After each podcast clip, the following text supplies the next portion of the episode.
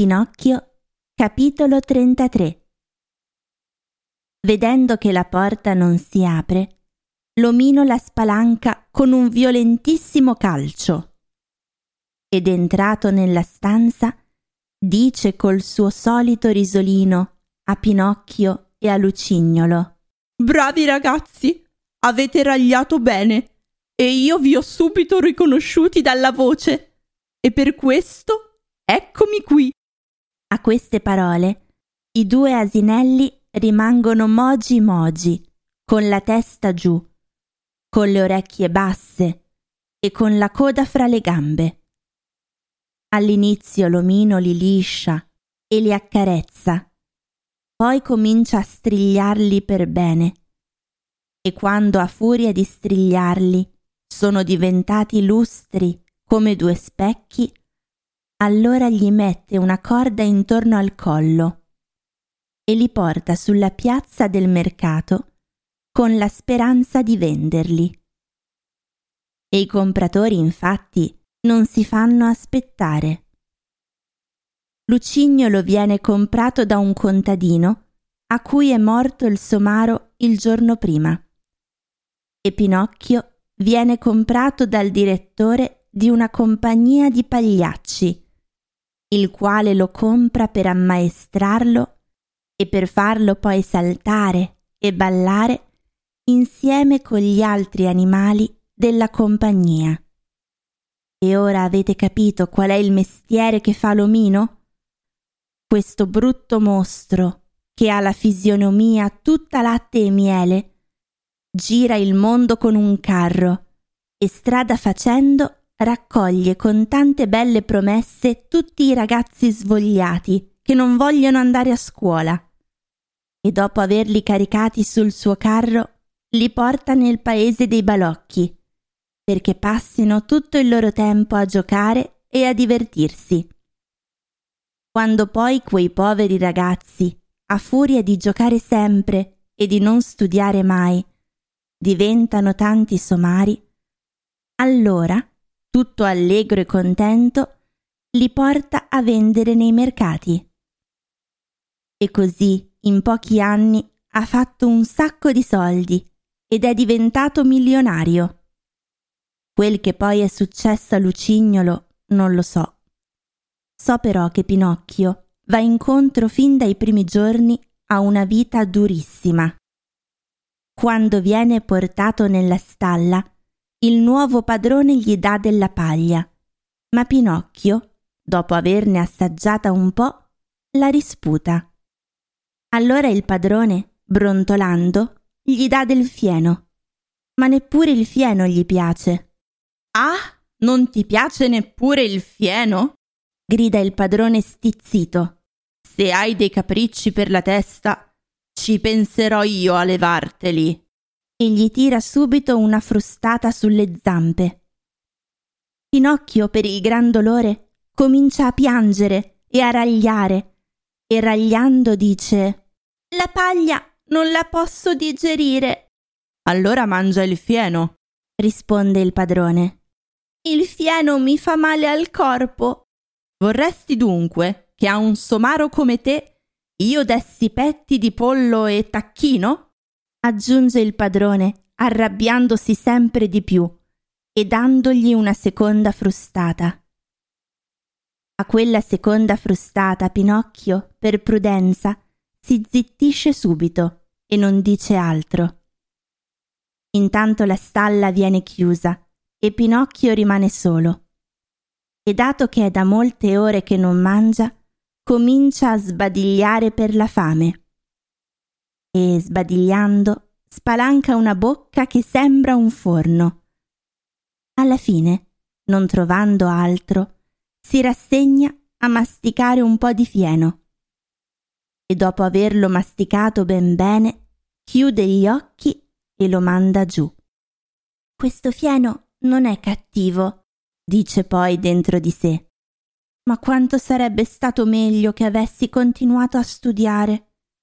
A quest'ora, invece del fieno, potrei mangiare un po' di pane fresco e una bella fetta di salame. Pazienza, La mattina dopo, svegliandosi, cerca subito un altro po' di fieno, ma non lo trova perché l'ha mangiato tutto durante la notte. Allora prende una boccata di paglia e mentre la mastica deve rassegnarsi al fatto che il sapore della paglia non somiglia né al risotto alla milanese né ai maccheroni alla napoletana. Pazienza, ripete continuando a masticare, che almeno la mia disgrazia possa servire di lezione a tutti i ragazzi disubbidienti e che non hanno voglia di studiare. Pazienza, pazienza. Pazienza un corno! urla il padrone, entrando in quel momento nella stalla. Credi forse, mio bell'asinello, che io ti abbia comprato unicamente per darti da bere e da mangiare? Io ti ho comprato perché tu lavori e perché tu mi faccia guadagnare molti soldi. Su dunque, da bravo, Vieni con me al circo e là ti insegnerò a saltare i cerchi e a ballare il valzer e la polca, stando ritto sulle gambe di dietro. Il povero Pinocchio ha dovuto imparare tutte queste bellissime cose, ma per impararle gli ci sono voluti tre mesi di lezioni e molte frustate. Viene finalmente il giorno in cui il suo padrone può annunciare uno spettacolo veramente straordinario. I cartelloni di tanti colori, attaccati ai lati delle strade, dicono così. Grande spettacolo di gala.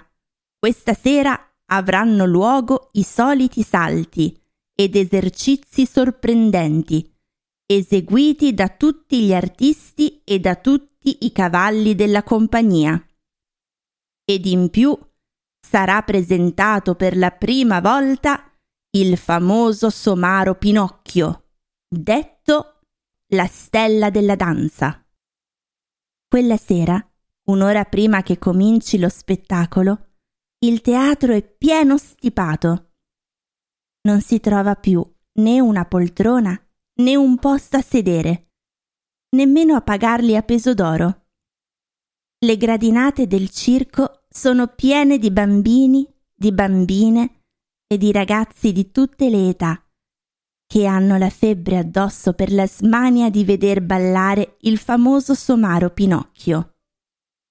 Finita la prima parte dello spettacolo, il direttore della compagnia, vestito con una giacca nera, con dei calzoni bianchi e con degli stivali di pelle che arrivano fin sopra il ginocchio, si presenta all'affollatissimo pubblico e, fatto un grande inchino, recita con molta solennità il seguente discorso. Rispettabile pubblico, cavalieri e dame, l'umile sottoscritto, essendo di passaggio per questa famosa metropoli, ha voluto avere l'onore, nonché il piacere, di presentare a questo intelligente pubblico un celebre somaro, che ha già avuto l'onore di ballare davanti a Sua Maestà, l'imperatore di tutte le principali corti d'Europa. Questo discorso viene accolto da molte risate e da molti applausi. Ma gli applausi raddoppiano e diventano una specie di uragano alla comparsa del somaro Pinocchio in mezzo al circo.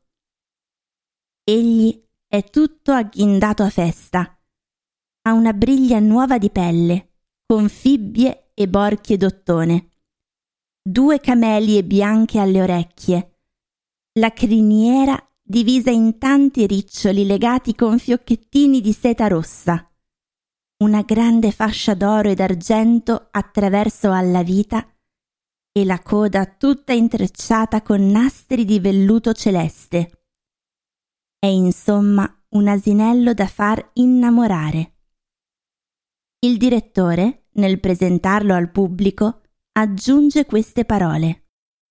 Mio rispettabile pubblico, non starò qui a mentirvi sulle grandi difficoltà da me sopportate per addestrare questo mammifero mentre andava liberamente di montagna in montagna. Ogni mia gentilezza, invece di farmi benvolere da lui, mi ha reso ai suoi occhi ancora più cattivo.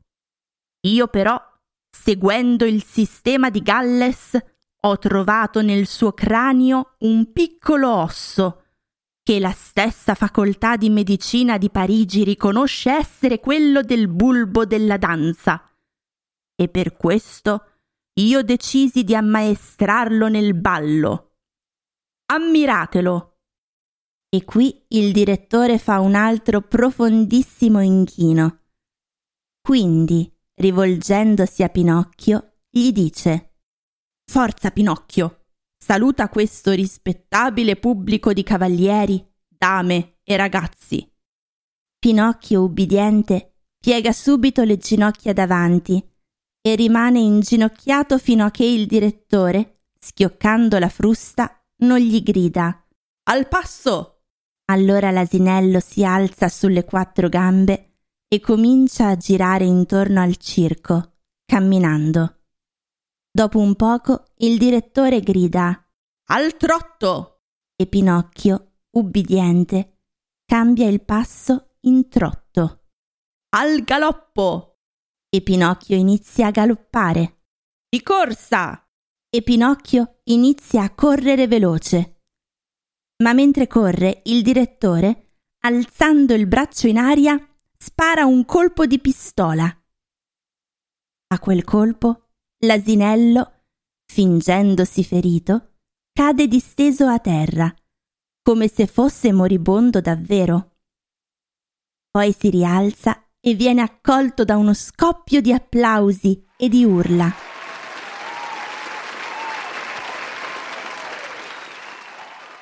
Pinocchio alza la testa per guardare in su e guardando vede in un palco una bella signora che ha al collo una grossa collana d'oro dalla quale pende un medaglione. Nel medaglione c'è il ritratto di un burattino. Quel ritratto è il mio! Quella signora è la fata!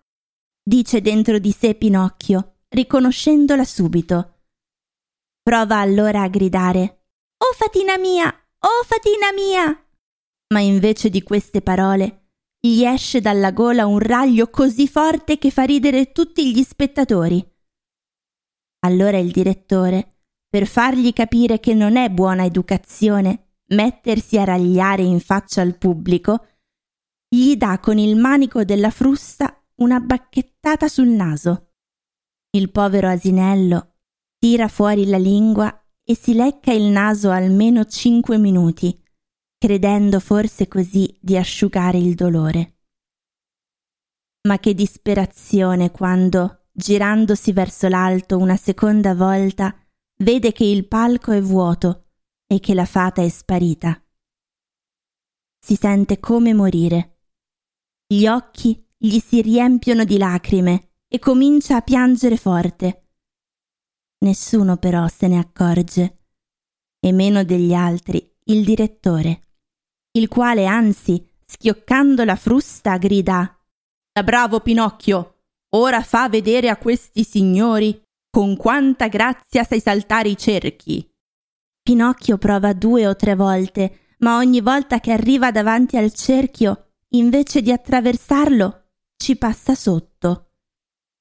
Alla fine spicca un salto e l'attraversa, ma le gambe di dietro gli rimangono dentro al cerchio.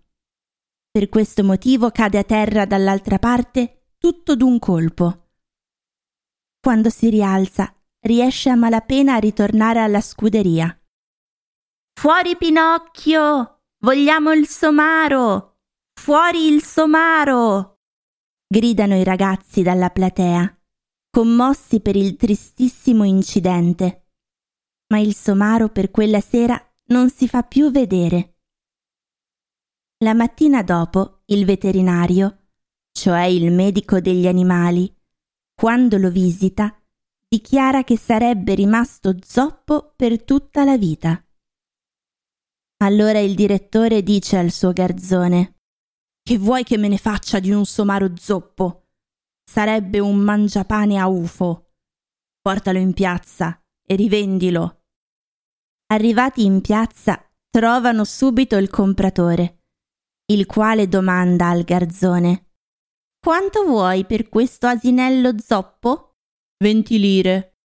Io ti do venti lire, ma non credere che lo compri per servirmene. Lo compro unicamente per la sua pelle. Vedo che ha la pelle molto dura e con la sua pelle voglio fare un tamburo per la banda musicale del mio paese. Vi lascio immaginare cosa prova il povero Pinocchio quando sente che è destinato a diventare un tamburo. Fatto sta che il compratore, appena ha pagato le venti lire, conduce l'asinello sulla riva del mare e dopo avergli messo un sasso al collo e averlo legato per una zampa con una corda, gli dà improvvisamente uno spintone e lo getta nell'acqua. Pinocchio, con quel macigno al collo, va subito a fondo e il compratore, tenendo stretta in mano la corda, si mette a sedere sopra uno scoglio, aspettando che l'asinello muoia affogato, per poi levargli la pelle.